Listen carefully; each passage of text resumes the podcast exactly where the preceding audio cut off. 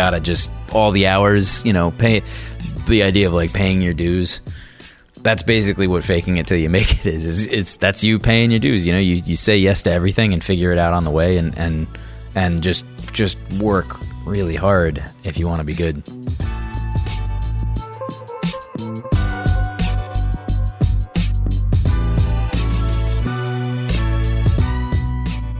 Welcome to Works in Process, a series of conversations where I talk to creative individuals about their latest projects. I'm George Garristegui.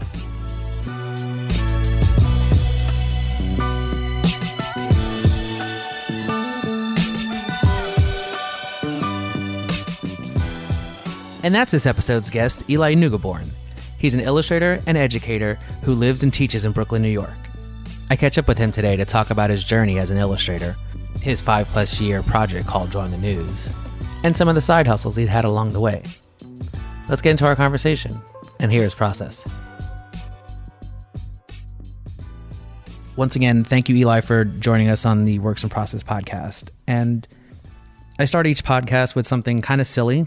This is just a series of questions that get us loose. So I'm going to ask you a series of this or that questions, and then after some word associations. Okay. So is it cool? That's cool. Um, so let's go. Coffee or tea? Coffee, Toast or a bagel? bagel, Rock or hip hop? Hmm. both. If you had to pick one, If I had to pick one, oh man, I guess rock, Beatles or Rolling Stones? Stones, Biggie or Tupac? Biggie. You got to say that. You're in Brooklyn. Yeah, but I'd say I said it when I was in California too. So Beer or wine? beer, Cool.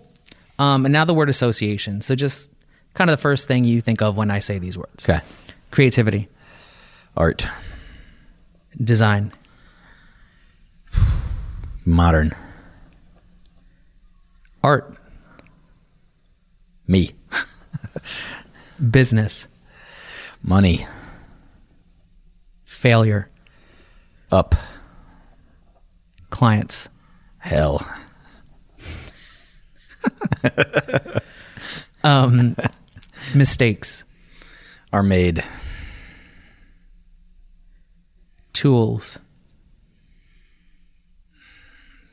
for use. Skills, to pay the bills. Sorry,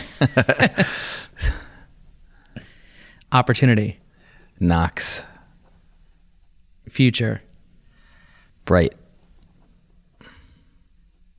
risk, averse, and process. continuity. Nice. Thanks.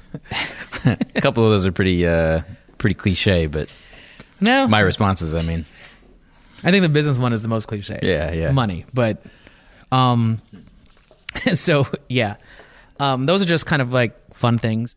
Now that we're starting the interview, many of our listeners may not know who you are at the moment, so I kind of wanted to give them a short origin story. I wanted you to give them a short origin story, kind of, you know, your school, your jobs up until um, now, and kind of what that quick rise in the ranks, what got you to where we are today. Sure. Yeah, for me, the the it definitely has not been a quick rise. It's been a, a slow and steady.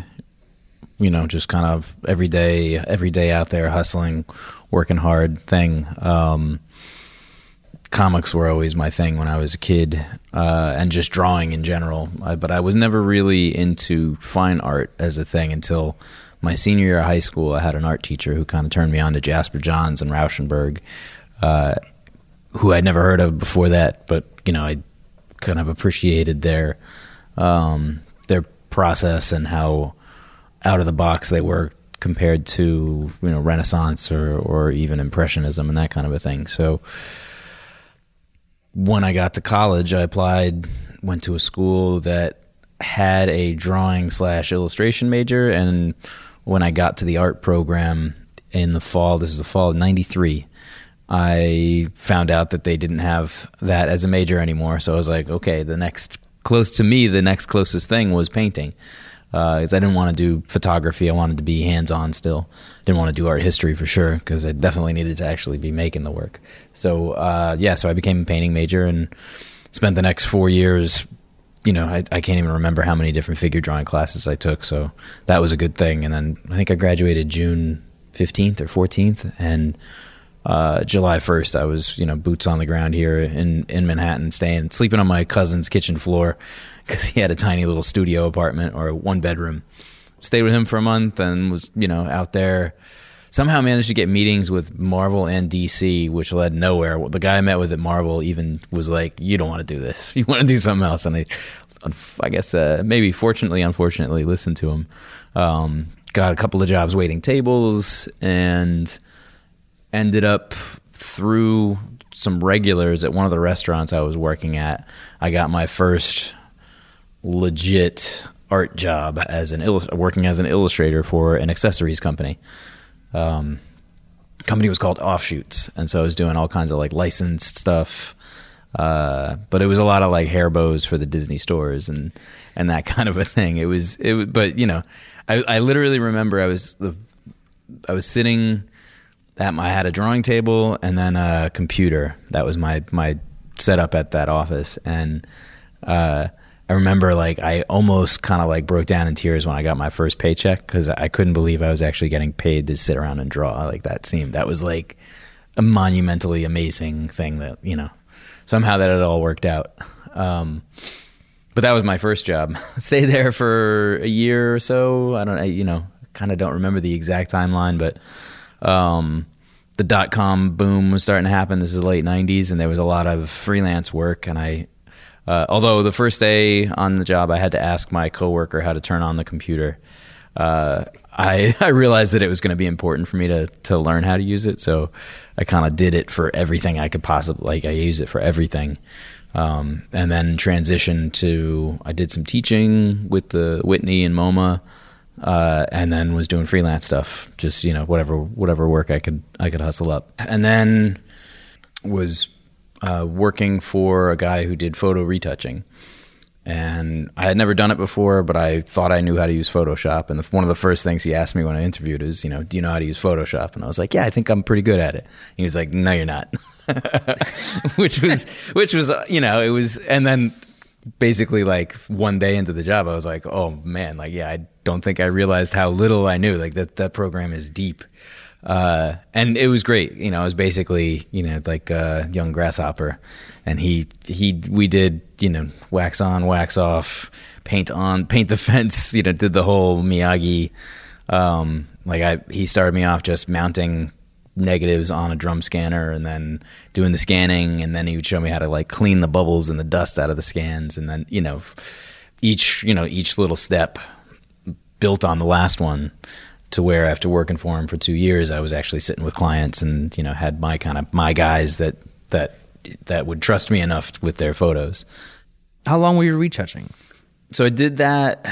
All in all, I think it was about two years, and then late two thousand one, maybe no, yeah, thereabouts. So I guess around 9-11, post 9-11, uh, I kind of had that like you know that thing where I realized that I, you know, I needed I need to go back to grad school.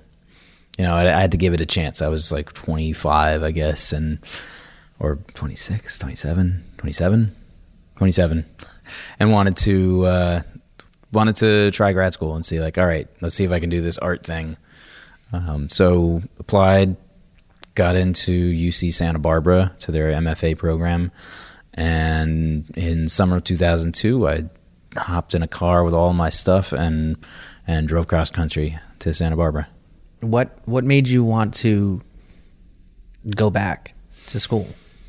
I think I think because I I was doing these other things and I was feeling good about it and I was you know I, I was good at what I was doing. Um, but there was that that itch at the back of my head that was that was saying like wasn't quite done with it. You know, I was happy happy doing what I was doing and I was making money, so that was good, but I felt like I was still doing other people's things and I wanted to try to do I felt like I still had something to express.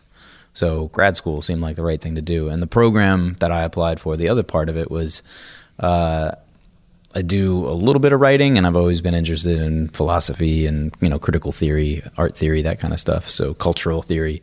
So I, the program I went to had a really strong component in in that. You had to take a basically you took a theory class every semester. Um, you know, each you know working like a 25, 30 page essay based you know one semester read everything that nietzsche wrote uh, did a semester on deleuze and guattari um, And that was still painting. Your your um, yeah so grad school uh, yeah i mean it was a fine arts program. It's just i think my i think the technical degree i have is an mfa in art studio. Um, but i've definitely seen my classmates write you know whatever that you know their their mfa was in uh, site specific installation or you know haptic whatever. You know they they that it, it was it was definitely full on choose your own adventure uh, art school. So when i got there i was doing these these big paintings and they would be kind of landscapes and have these these dismembered uh, anime looking dolls floating around in them that kind of a thing uh, which all the, the people out in california they all cut me up on that so i kind of reset you know did a few more and then kind of reset and that's that's really where i started getting back into drawing. I started just doing all kinds of uh, super duper detailed these kind of uh, mash like lands they ended up looking a lot like landscapes but they were kind of mashed up of um, you know so have like a an aerial view of a roller coaster that would blend into um, an you know like a map of Kansas or something like that and then you know so that the they were they were dense and complex and and uh, very detailed, but all did. I did them all with a rapidograph on vellum film, that like plastic kind of paper. Yeah. yeah. Um, so it had like a ridiculously clean, smooth line. this idea of layering, right? So doing that as a, in a rapidograph, do you think that came maybe from your retouching? The idea of just putting two things together that maybe wouldn't normally. Yeah, that's that's a great observation. I think I might have even written about that in my my grad thesis uh, when I was you know defending the work or explaining the work or however you want to look at it. Um, no, I think it's a direct a direct correlation that that I was spending all that time before I got to grad school, you know, putting different heads on different bodies and fixing things. Um, so the the idea that that reality was malleable, I think, kind of came out of that. So you finished grad school finished grad school and came running back to the East Coast. I running. basically, well, I flew, but you know, um, I yeah, I I had thought about staying out there, but I also had I was in a long distance relationship, um, and I wanted to give that a chance. Uh, and we've got two kids now, so I think it worked out for the best. Probably. Yeah, yeah. Um, so yeah, so I came came back to the East Coast. I, I kind of came back here and was doing some freelance retouching, and then uh, landed a gig at the Museum of Natural History as a exhibition designer. So doing label decks and wayfinding, and that was amazing. That was That sounds awesome. yeah, it was. It was. I had never done anything like that. I had done obviously I'd done some design enough to get the job, but I was definitely wouldn't have considered myself a designer. But it was great on the job learning. Um, my direct boss had just finished up her master's at Yale, and right out of Yale got a job at Pentagram, and then didn't didn't like the culture there, so she got she started working at the Museum of Natural History. So I learned, you know, it was it was basically like a crash course, a, a year on the job training in design. You know, all of the the technical aspects of organizing space and type and and all of that. Um, so that was kind of an amazing thing, uh, but it also paid Jack. it was ter- I mean, it's nonprofit, and it you know it was it was really cool. It was amazing to be able to go to that to the you know to walk through the exhibits to get to the the office in you know which was the design studio. The design department was basically like a little in this sort of castle like wing of the, of the building. And it was directly the design department was directly below the fabrication department. So, um, you know, from time to time, I could go upstairs and just watch them building dinosaurs, and that was that was also just super cool. That sounds amazing. Yeah. Uh, yeah, so but like I said, it wasn't paying well. So from there, I got a job at a big printing plant doing retouching. Uh, but it didn't last there too long, and I ended up at a tiny boutique, kind of like the my first retouching job, a little retouching studio um, called Print to Print, who were downtown on, in Tribeca, and there I started. I was doing you know international Maybelline campaigns, and uh, it was a lot of hair. So you know Redken and and uh, John Frieda and all these you know big time advertising campaigns. Uh, and I was there for a little over a year, uh, but was feeling you know it's not that I had done so much retouching, but it was pretty high intensity, and the boss that I was working with was a little uh, nice way to say it artistic differences. I didn't i didn't really like the way he was running things. Uh, so i somehow lucked out and got a job at spin magazine from there. And and at spin i was in charge of all of their retouching from from front cover to back cover uh, and that was definitely one of the coolest jobs because it was you know every everybody that worked there had grown up reading the magazine and you know had beaten out every other really talented person who had grown up reading the magazine and all they wanted to do was work at Spin magazine. So that was kind of that was just kind of an awesome thing. I mean, I grew up reading Spin magazine, so I was I was very excited to to be working there and, you know. How long did you stay at Spin? Spin was I think it was 3 years, so this was around 2006 so in July 2009, I got laid off. Uh, but I had already been looking around for what the next stop was going to be. I had found this retouching forum, and it was I can't even it was like proretouch.com or I can't even remember what it was. Um, Retouch Pro, and it was mostly terrible. It was mostly you know from my point of view, it was mostly hobbyists, and uh, but there was one corner of this portal that where the pros hung out um, so when I was in, you know, in that it's sort of a chat room message board one time, somebody posted the, the headline of the post. I still remember because it sort of changed my life in a way. Was uh, look at how ridiculous academia is. And then it was like, there's, you know, look at this job posting. It's they want somebody who has five years of professional experience and an MFA, and uh, you have to know how to do like this particular type of, you know, pre-press. And and it basically was like check check check check check check. I knew everything.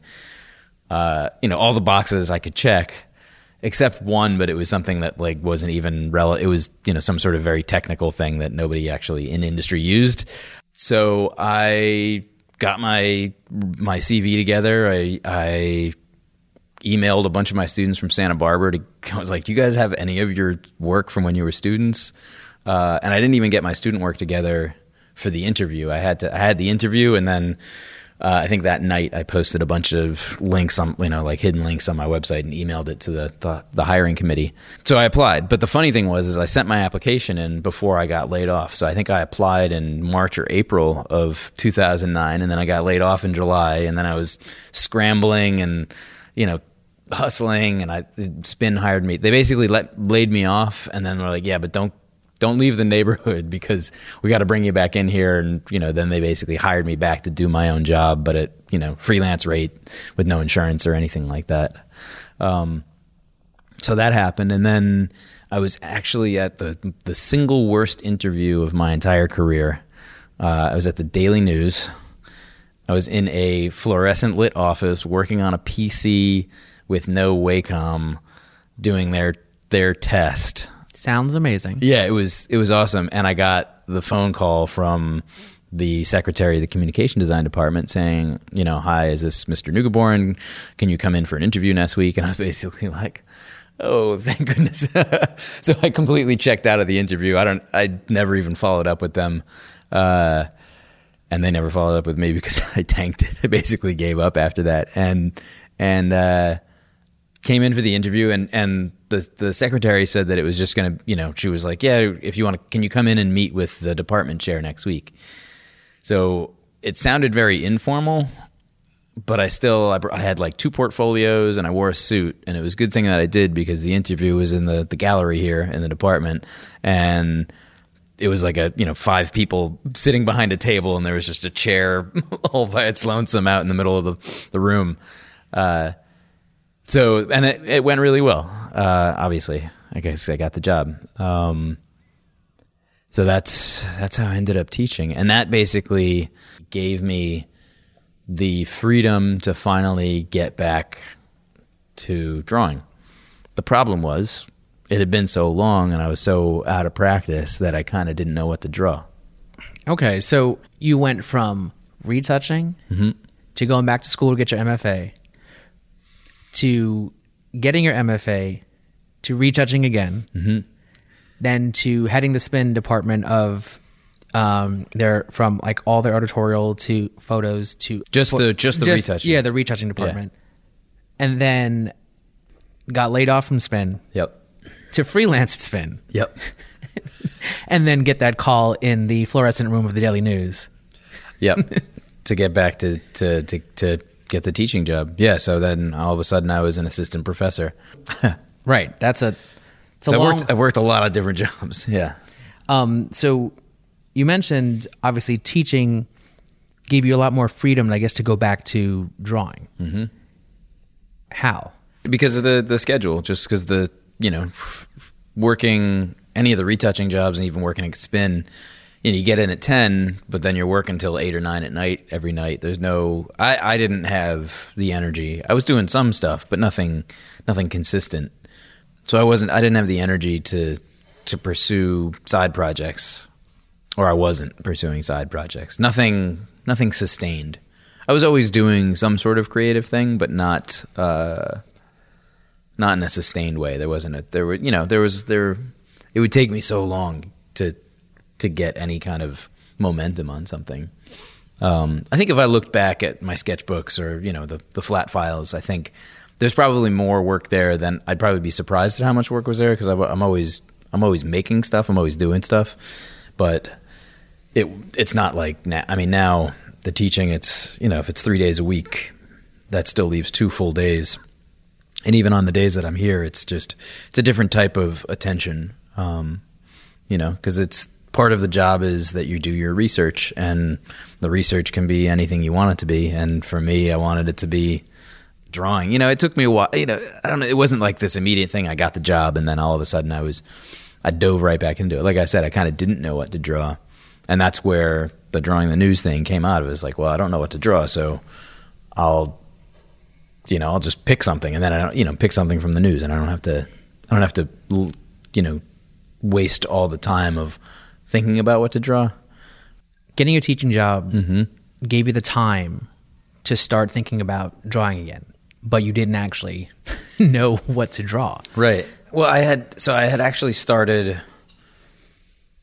a couple of years before I had floated the idea to my dad that I wanted to do, I wanted to adapt a section of one of his novels into a, to make it into a graphic novel. Um, but I had kept picking it up and then dropping it, and you know I'd get a little bit done, and then I, you know, and then I drop it, and never really got too much momentum on it because life, you know, life life gets in the way of of a lot of things. So the teaching job allowed me. So I, I it gave me it afforded me the time to to think about these things. So I was so I started working on that more seriously. Um, but the the big one of the big problems I was having with my own process and with my own skills, just sort of my my the level of skill. Like I said, when I was in grad, when I was in undergrad and grad school, I basically was spending you know ten or twelve hours a day drawing and make you know drawing, painting, whatever, making stuff. Uh, and that basically went down to zero on that thing. I was still making stuff, but I was you know pushing pixels around on the computer. Um, you know, or doing doing layouts or whatever, but it wasn't. It was a very different thing than doing figure drawing. So I was I felt very out of practice. Like I couldn't I couldn't draw things the way I used to be able to. Um, so the drawing the news came out of uh, a few things. One is you know to just sort of have like a warm up thing, but also I felt that I didn't have a style. You know, because I was out of practice, every drawing I would do was kind of an, its own thing, and it, it was a different thing and different stylistically. So I was trying to sort of establish, almost in a in a, not to say unconscious, but to try to through repetition and and just doing something where I wasn't overthinking it, that I would get at my style that way. So drawing the news kind of became an exercise to kind of, I guess, formalize a type of style for you. Yeah. Yeah, and not even form not formalize in terms of cementing it, but more to get to a point where I would m- be consistent in my mark making. So getting into like drawing lingo now, like I wanted to be I wanted to have a consistent way of mark making, of drawing. Why? Uh, so that that's a good question. so that my work would, without necessarily having to to be, you know, to have everything be a series, that the work itself would be recognizable, so that somebody would see something and be like, "Oh, that looks like Eli drew that." So what does the drawing the news illustrations look like? Drawing the news is black and white pencil on 9 by 12 Bristol. I use the same materials every for every single one. It jumped around a little bit at the beginning uh, when I first started it because I would just sort of draw on whatever was available, and then it kind of pretty quickly became formalized as 9 by 12. If I'm doing a portrait of someone, I'll draw it portrait, especially a uh, if somebody's passed away, an in memoriam one, and then uh, for most other scenes, I'll draw them uh, landscape. I don't worry about filling everything. I try to just get the mo- you know as much detail as I can get so that you can understand what's happening in the scene. That the combination of my my small you know less than a sentence caption plus what you're seeing will give you the gist of what the story is. Do you have an underdrawing or do you just go straight to paper? No, I go straight to paper. Is that was that hard or because of your education and, and skill easy to go kind of right onto I think well, I think that's one of the reasons why I chose pencil was because pencil is the underdrawing. So the idea and also the idea that it's not necessarily a finished drawing. I'm doing these in you know 15 minutes, a half an hour, maybe 45 minutes if I've you know if, if I don't have any any deadlines or or uh, you know papers to grade. But I th- I think as a result, that's also that's kind of been part of the motivation of you know this trying to get at a style and and keep things energetic is that I'm not worried about making it look super finished. Um, and as a result, I think it's allowed again. It's allowed me to be kind of looser with looser with the style and looser with my hand, and not not worrying about if everything's in the right place, and not worrying about mistakes. Um, and and the interesting thing is that as a result, a lot of a lot of the drawings now, uh, like my sketchbook drawings, I'll be able. I can draw. I'll go straight to pen on things with no pencil underdrawing. Um, so it's really uh, in terms of it's really helped me in terms of composition, in terms of of you know, it's rare that I'll run out of space for for the feet or that kind of a thing. You know, it's I kind of I can gauge. So I might do like I might kind of make a couple of quick marks just to say, all right, well, here's where the head's going to go, or you know, here's the the horizon line, and um, but I posted a few process videos on on social where you can see, you know, that it, the the drawing just it's like I start in one spot and then it just kind of morphs out from there. And then, you know, as you know, the as the drawing gets more finished or more complete, um, you know, the hand just kind of bounces around like filling in details and stuff like that. Well, you definitely have a look and a style with this this pencil and I think it's it, it's nicely curated the idea that my portraits will be in a portrait you know orientation versus other things can be in a landscape orientation and if we if we go look at your site, we'll definitely notice that they're all black and white. But do you ever decide do you ever think you're going to add color to these? I think I've added color twice and they I think it was both when there were um, I think one was when the Supreme Court legalized gay marriage. Uh, I think I I did a rainbow flag. Uh, uh, I I have I think because like you know you, you the rules are arbitrary, but I, you got to be consistent with them, and I'm the one who made up the rules, so I could change them at any time. But in my head, this is this is what it is, and I've thought at different times, like okay, maybe I should, maybe I'll do one one per week that I'll do like really like put in a couple of hours and add you know do watercolor, um, but when I've added color, it, it just it it wouldn't fit with the other 999 drawings if if all of a sudden they started being in color. Right. Right. No, I, I totally agree. And, and and maybe don't want to see you start, you know, doing color ones, but it seems like the ones you have added color, there is a definite purpose for it. It's not just frivolous. It's not just, oh, I'm gonna try this today. There's it, there, there's a message behind it. And I would call them somewhat minimalist even though obviously like you said the mark making themselves because of how intense the hatching is or depending on how you want to show depth and tone and and simplistic nature of a simple mark on a white background it is kind of minimalist Yeah. and to be consistent which you mentioned earlier before as well is that something that helps you There's a lot in illus- in the illustration world. There's a lot of emphasis put on having a distinctive style, and I didn't want I didn't want my distinctive style to be um, forced. I didn't want my particular style to be something that I chose in a way. Like I'm gonna, you know, I'm gonna start drawing anime eyes on everything, or I'm gonna make do the the chibi like giant head, tiny body. Like I didn't want to have that kind of a style where it was very programmatic. That seemed like it would be a little disingenuine. You know, for my own way, uh, sort of art making, you know, influx philosophy, that would have been disingenuine if I had done that. so what do you think your drawing the news style is or has evolved to become It's it's interesting looking back. You know, like I said, there's close to a thousand of them, and looking back at the first ones, it's very they're very inconsistent. There are some early ones that I think probably resemble the current ones, but I wanted it to be realistic.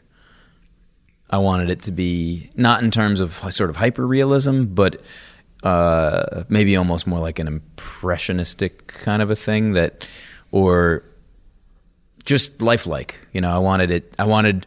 I wanted to be able to, you know, sit across from somebody and and get their capture their likeness.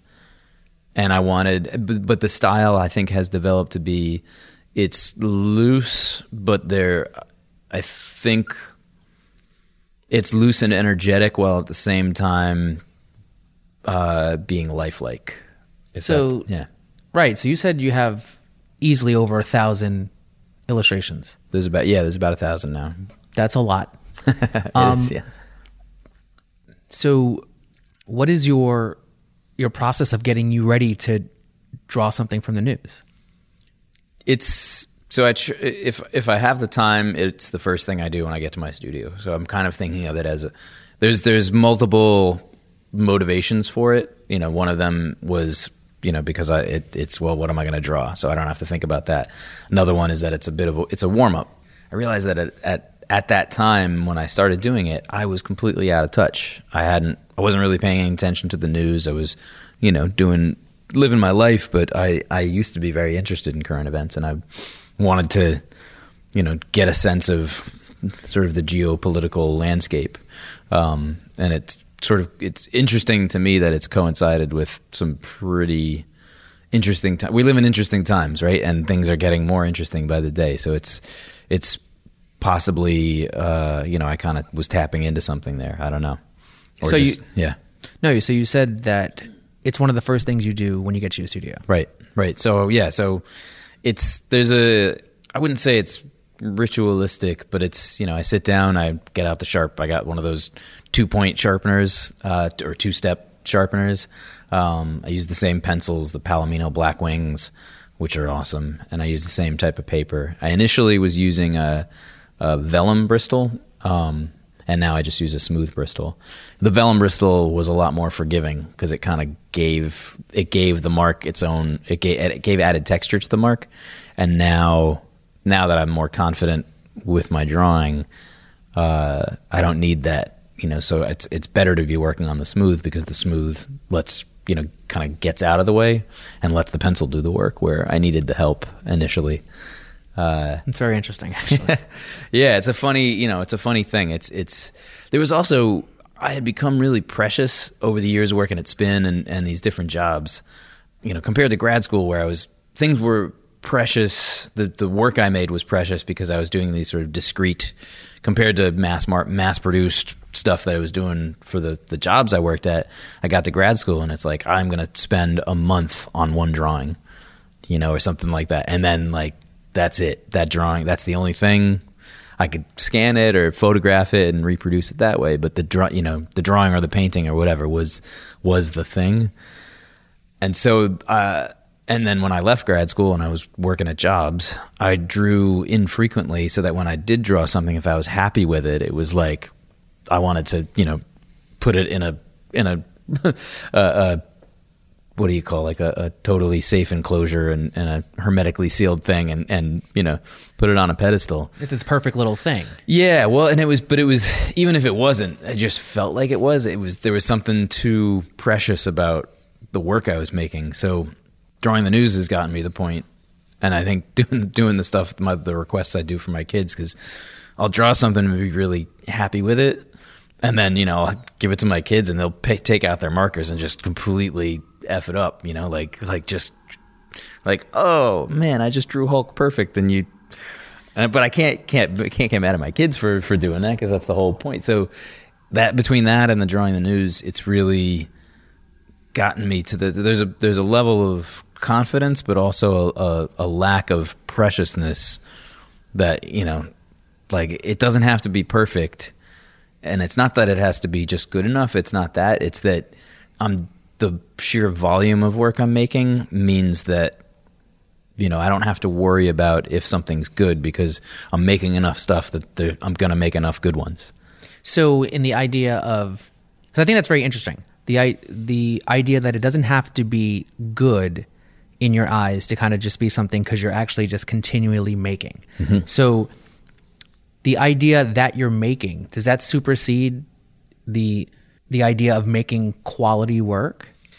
I think it's not about it superseding. I think it's it's it's more that I if I make something that I'm not happy with, I move on because I'm just going to make another one. Where when I wasn't making a lot of stuff, if I made something that wasn't good, it was devastating because I was, you know, there was such a small sample size. But now, you know, I remember when I was so here's here's a, a an anecdote, a process anecdote. When I was a kid, I had this idea for a cartoon and it you know like a typical New Yorker cartoon. It was a fencer lifting a hairpiece off of a guy, and he was saying toupee. And I was seven or whatever. and my dad thought it was the best thing ever, and I because I did this little doodle and showed him, and he was you know patting me on the back and wanted to hang it on the fridge and all that. And he was like, "You should do like a finished version of that." And maybe I was ten even, I don't know. And he was, "Well, you should do a, a really good version of that." And we'll send it to the New Yorker and see if they print it. And it was, I couldn't draw it. Every single time I screwed it up. The sketch that I did was the best thing. And I think I think a lot of people that you know, if you've gone to art school, you you have that, you you get that, and that's that kind of gets back to that energetic thing that I'm trying to get in the drawings. That a lot of people that if you've drawn, you know there's that that looseness and that energy and that lack of self consciousness that you have when you're sketching. That once you try to make the the real one, you kind of you can lose you lose that energy and you lose the the feeling in it. And there's a spontaneity in that. There's a spontaneity in in maybe knowing that whatever you do is in the moment and it's okay at whatever level it's it's at because it probably allows you to one challenge yourself with different types of styles. Well, not different type. Well, challenges yourself with different types of scenes. Right, different subjects. Different subjects, yeah. and you know sometimes, like you said, with illustration, you're sometimes you're on, and sometimes you're off. Right. But what I heard in that story is is the pressure of your dad wanting you to send it to the New Yorker changed the whole entire thing. Right. I think that's interesting. I think that the the the idea that that having the pressure of of making something what you perceive as more final change the whole spontaneity of of just what was so good about the initial illustration anyway. Right. Yeah, it killed it. It totally.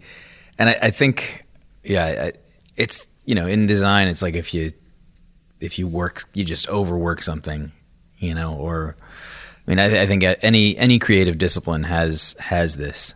It's you know like guys that can't shoot free throws or or what was it with Knoblauch when he had the the you know he couldn't throw to first couldn't base. throw to first. Yeah, and he was out. He was out of the league two years, a year later or whatever. He they moved him out to center field, and then you know it was like a really, it's like a, a mental block. All of a sudden, you you're thinking about it rather than doing it. And I think not to get super jazz about it, but there's there's a certain thing that's you know kind of like with with sports or with music or something like that. I think that you you put in you put in all the time, you put in all the hours, so that when it's time to perform, you don't have to think about it as much, and it becomes this kind of you know you're still thinking about it. It's a conscious thing, but there's a level of all those hours are are, are feeding into it. When did you realize that though? I don't know. I I think I kind of always knew it, but I it I think this is the first time. No, not the first time. But this is this is the longest sustained because I've had the the teaching. It's been seven years, and I've been doing this for consistently for five years. Let's say the drawing the news, maybe even a little bit more. And I think this is one of the first times where I've had this sustained effort of you know working on something on a regular basis and just you know just building this mountain of of material. And i think just reflecting on the process itself has has helped me become aware of the fact that it's the you know it is the process. That's I, I think about it a lot when I'm teaching that you know because the the students especially the freshmen less so the juniors and seniors but you know when they first come out of, out of high school and you're they're in their first art class or, or whatever. The the instinct is you draw you do one you know you you do you have this one idea this one sketch and like this is it. But for me the process is just putting in the work you know that that that I I put in the work and put in the hours and all those hours.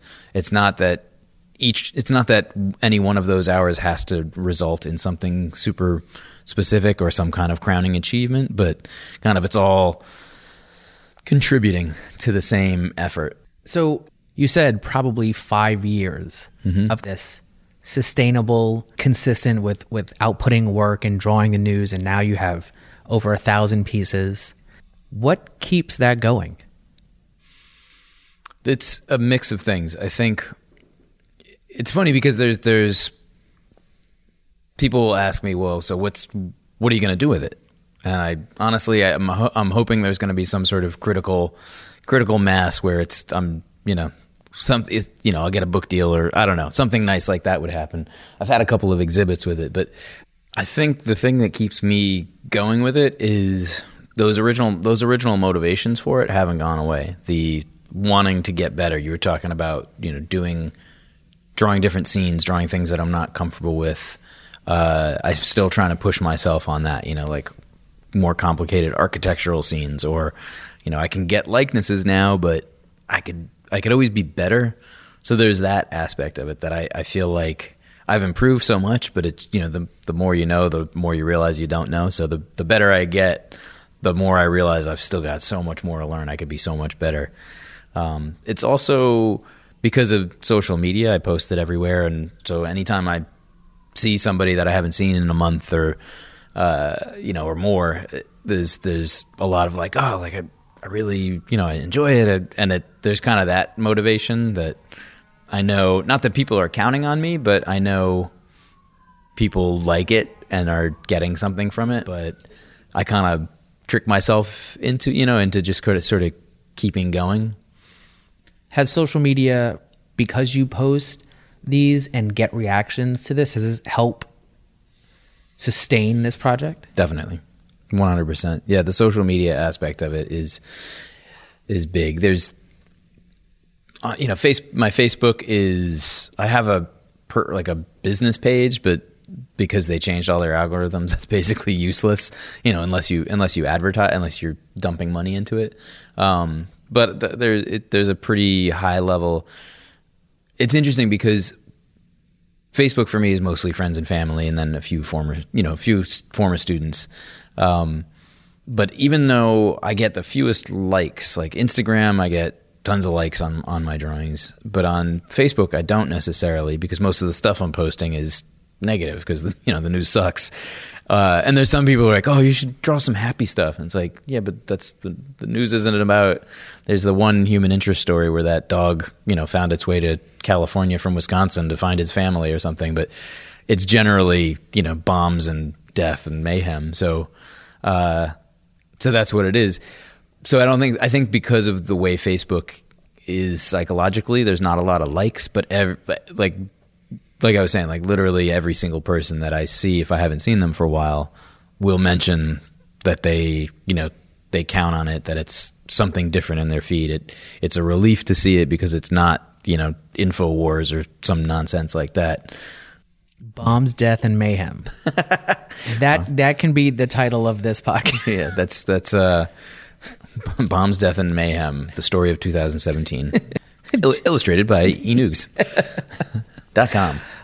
I think it was interesting that you said people do kind of look for that in their feed, in especially now in in Facebook or or um or Instagram when you're looking through things, everything is uber colorful or kind of destruction or all this negative stuff to kind of have this serene white image, even though if the subject matter is not something that is as serene. But I think it's kind of interesting to see that in your feed because it does give us a break. I, you know, so I, I do think that's something interesting, and like you said, most people have kind of looked to that. Um, so yeah, I think maybe um, um, I would hope maybe there's something sort of meditative about it because it's you know drawing is kind of a meditative act. So if if that also translates through, yeah, I guess another formal thing you're saying about the signature. I don't actually, I don't sign most for the for the WTF ones. I've been signing them, but for uh, most of them, all I do is I write. I'll write a little captions, basically, you know, whatever the headline might be with the accompanying story, and then I put the day's date on them. oh, okay, so everything is dated. So Yeah, least you yeah. Another thing that's come out of the social media and the sort of the, the level of engagement is uh, a guy that I used to work with at Spin, uh, who now lives in Seattle, but we're connected on social media, and he's he's been a, a big supporter and fan. He he bought at least one of the drawings. Um, but he's started a site since the inauguration. He started a site called WTF Just Happened Today um, and it's very it's basically the kind of the same motivation that I had with drawing the new or one of the motivations that I've had in keeping it up is that it's it's a moment of pause in the the sort of the the never ending stream of of information coming at you, information overload. It's like okay, well here's just here's a simple drawing.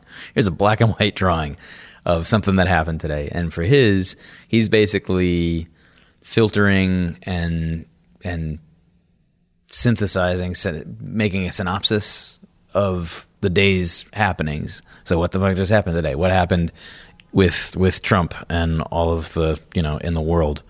Um, but it's little little bits, and then a link to a primary source, a link to the Wall Street Journal or CNN or or something. Um, and it keeps it. You know, it's usually eight or twelve different points, um, but it's just black and white, and and he's got he gets like 750,000 uniques every month and most of the feedback he gets and he shared it with me when when uh, I did my first drawing with him so much of the feedback is like they were like okay this is great but keep it clean. People want it you know it's it's all signal and and no noise. And I think I think there's something to be said for that in in given that there's so much you know the the signal to noise ratio is is just whack most days you know there's just so much so much noise and you can't it's hard to tell what the signal is. So he's kind of filtering that out for folks. And i think uh, it was when he i had been following him since he launched it and he just literally just left his job uh, put in his notice and tomorrow i think is his last day at his job and he's going to be focusing on this full time. So when he was like hey you want to do something with me? I was like yeah. So it's almost this is this is kind of also you know, what's it going to turn into or what's the end result with this going to be? I think it's just going to going to change a little bit. So now it's almost like I'm curating my drawing the news, not just picking any story, but now it's like super specific. It's just about basically the new administration and all of the corruption that's coming out of it.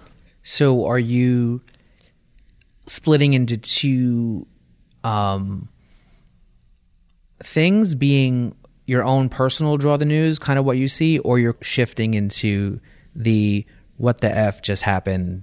For now, since I, it's been a week and a half, um, and I think it'll be interesting to see what happens this summer when there's no classes.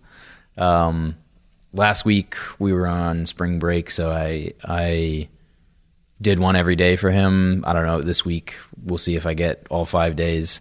Uh, in the summer, I may do. You know, I know last summer there were some days where I do two drawing the news. So there could be the kind of continuing larger scope, you know, larger aperture, um, but then doing a specific one for WTF.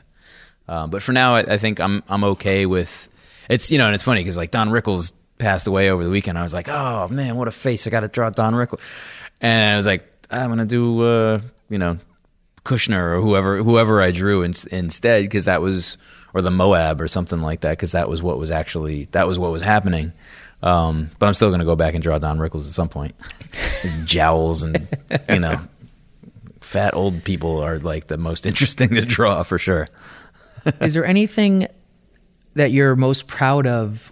There's a few things I'm proud of. I'm proud of the fact that I've stuck with it and that it it the goal of getting better, I feel like, has been accomplished. Um, and I, I'm very happy with the, the level of comfort and the confidence that I have in my drawing. And it's, you know, it's through my own hard work with this and, and sort of sticking with it. And that's really good.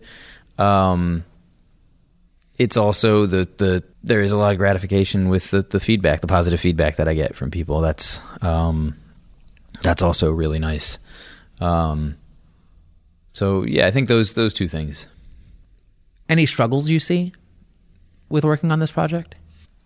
One struggle that's sort of tangentially, or it's more more than tangentially related, but uh, is that it possibly falls in a dubious uh, dubious area area of copyright because I'm basically looking at a news you know photo from Reuters or something like that, and and not completely copying it line for line, mark for mark, but but not altering it either. So uh, the idea that I, if I did ever publish a book, or if you know somebody wanted to publish a book of these, there would definitely have to be some lawyers getting involved. So that's that's kind of, if, if anything, that's kind of been the big thing holding me back from doing a Kickstarter or something like that because I I don't know I don't know I don't honestly you know I'm not Richard Prince and and you know I can't post, I can't make giant prints of people's Instagrams and and get away with it the way he can. Um, so I don't, you know, I don't know. I mean, I think with copyright, a lot of it is it's all about enforcement, but all it would take is one photographer, or you know, or like I did the uh, the drawing of there's that fearless girl, girl sculpture, and I did that drawing. I did the drawing of the fearless girl statue, and uh, that's actually gotten such amazing feedback. Like people are so into that one, uh, and I wonder, you know, the the guy who made the bull sculpture has come out and you know he wants to like sue the people that are that put the fearless skull sculpture because it's changing the meaning of his work. And that's sort of a whole other that's a whole other a whole other topic. But like what if that's the guy you know what if that guy sees that i did this drawing and want decides to like send his lawyers after me um, all it would take is one, and then I'd be like, I, I, don't know. I guess I'll stop doing this project and take it all down. Uh, so, so that's. I mean, it's not so much uh, a process struggle, but it's sort of a a larger philosophical challenge, I guess. Right. You mentioned something interesting. So sometimes life gets in the way, mm-hmm. right? And you mentioned briefly throughout the conversation, um, you have two sons. I do, and you kind of do this little project with them and you have a hashtag i think one is called tiny art director and tinier art director. Yeah, yeah. So the tiny art director is this is my six year old Zach, and the tinier art director is his little brother Leo, who's three, but he'll be four in a couple of weeks. So he's almost he's basically. I, I think of him as being four already. Um, yeah, so that's that's sort of uh, my mantra lately has been uh, that my side hustle has a side hustle, uh, and that's that's kind of it's great because they love that I draw and they love to draw. And they lo- like a lot of times before they go to bed they'll be like daddy while we're sleeping can you draw a zombie eating a shark? Or can you draw the Titanic sinking? Or you know whatever their their current obsession is you know draw cyborg and Robin. Or no what was the tiny art director said can you draw the Hulk and Captain America eating hamburgers together and he was, and then he like he was like walking into his room and he stopped and turned around and he was like, "Make sure there's table and chairs." this is the the three year old. I was like, "Okay, of course, table and chairs." And I showed him in the morning, and he was like, "Okay, good. That's the table and chairs there. Thank you, Daddy." Um, so yeah, I mean, yeah, life. I got there a lot of work, you know, and and I've got there's the teaching, there's the the the freelance stuff that I'm doing, and then there's all of this sort of art stuff, and like I'm making comic books and there's a lot there's a lot going on so So you're, you're keeping busy. i'm keeping overly busy. It's it's kind of you know that that motivation that i had of making sure i you know i started this so that i wouldn't have to worry about what to draw. It's kind of like if i ever have downtime there's you know a list of 17 things that i need to draw whether it's for the tiny art directors or for one of the comics i'm working on or, or what. It's a it's it's good. Like i'll sometimes i'll get stressed you know because i'm i've got these lists and things that i got to do and then i'll realize like no this is all this is all good because these are things that you've i've created for myself. So do you do you have a problem thinking about what to draw now? nope. I definitely do not have that problem. Not usually. Because your kids will definitely tell you to do something. yeah. Yeah. That's actually that's actually one really nice thing. I mean i i, I like it, if i'm not doing a drawing the news like sometimes on on the weekends i'll you know i'll be like hey what do you want me to draw just to just to keep myself loose keep me in in practice you know and that's where i get the you know captain america and the hulk eating eating hamburgers It's great. Um, so you've been doing a lot of things. You've been keeping yourself very, very busy. But what advice would you tell yourself, a younger self? That's a, you know, it's a funny one. I, I, I try to think of it, you know, this sort of the, the life journey as, as being all a part of the process, you know, that it would have been, you know, because I'm getting back to making comics now and doing illustration, there's a part of me that's like, oh man, I should have gone to an illustration program instead of a painting program.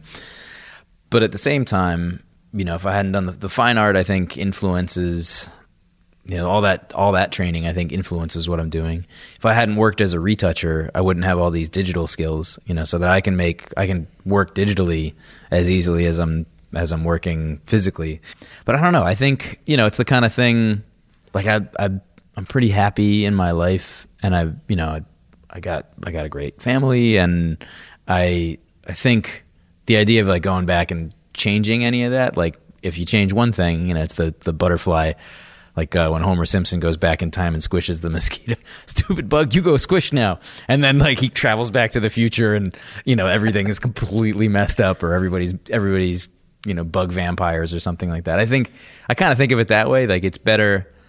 I keep my keep my eyes forward, and and I think you know I guess I've I've had a, been pretty lucky in life if that's if I'm able to do that.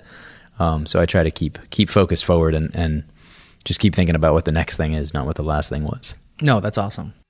I guess you know if if there was advice, if I could go back and tell myself something, I think it would be you know it's the kind of thing I would tell students is is kind of that that just you got to put in the time, you got to do the work. You know, you got to just all the hours, you know, pay the idea of like paying your dues. That's basically what faking it till you make it is. It's, it's that's you paying your dues. You know, you, you say yes to everything and figure it out on the way, and and and just just work really hard if you want to be good. So one last thing, obviously the WTF, what the hell just happened, or what the f just happened, um, it is been popping off recently. What other things do you see for the future of, of your illustrations? Well, the the drawing the news, I'm just going to keep working on it, and the WTF thing is is doing what it's doing. I've got a Patreon that it, I'm pretty sure I'm going to launch. um, got everything but the. I need to do the intro video, so I gotta I gotta uh, bug one of my video buddies to do that for me or help me with that. Do some sweat equity. Uh, the uh, the comics thing, I'm just going to keep doing the comics thing. I just f- self published a second volume of Sharkery versus Tsunami Crab, uh, which is this adventure story based on my boys and their uh, their time at the beach. Um, got another comic called The Long Shadows. I'm working on the second one. Yeah, I mean, I think it's it. I think because I've got the the teaching as this as a real solid anchor, I don't I don't have to I don't have to struggle as much in terms of like or hustle as much, but I'm still hustling. But it's I kind of have a I have more freedom to to explore. Um, I wouldn't I wouldn't mind doing some book covers. I think that would be that would be great. Uh, I've been sending my work to art directors. We'll see what we'll see what happens with that. Yeah, I mean it's just just got to keep making stuff. Making is key. I think the fact that you keep up and you keep on doing it and you're motivated by the feedback and you're motivated by the responses you're getting from all the different things that you're putting out there is is really really cool and just seeing the maturation of where this project has come from from probably 5 years ago to noticing when I see a black and white post with that hatch style I know exactly like you said because of the consistency the consistency is key and it it helps establish your voice and I think that consistency is is starting to show what Eli's voice is, and I think it's great that you're now linking with you know what the f just happened because it it is a natural extension to you're drawing the news. I thank you for today. Thank you. Thanks I, this is it's very interesting. I, I I'm interviewing a lot of friends, and it's really really good to kind of see what you guys are doing and kind of hear the process that you've gone through to get to where you are right now. Can't wait to see where else this goes, and thanks again. Thank you. Thank you, George. Um, this is Works in Process.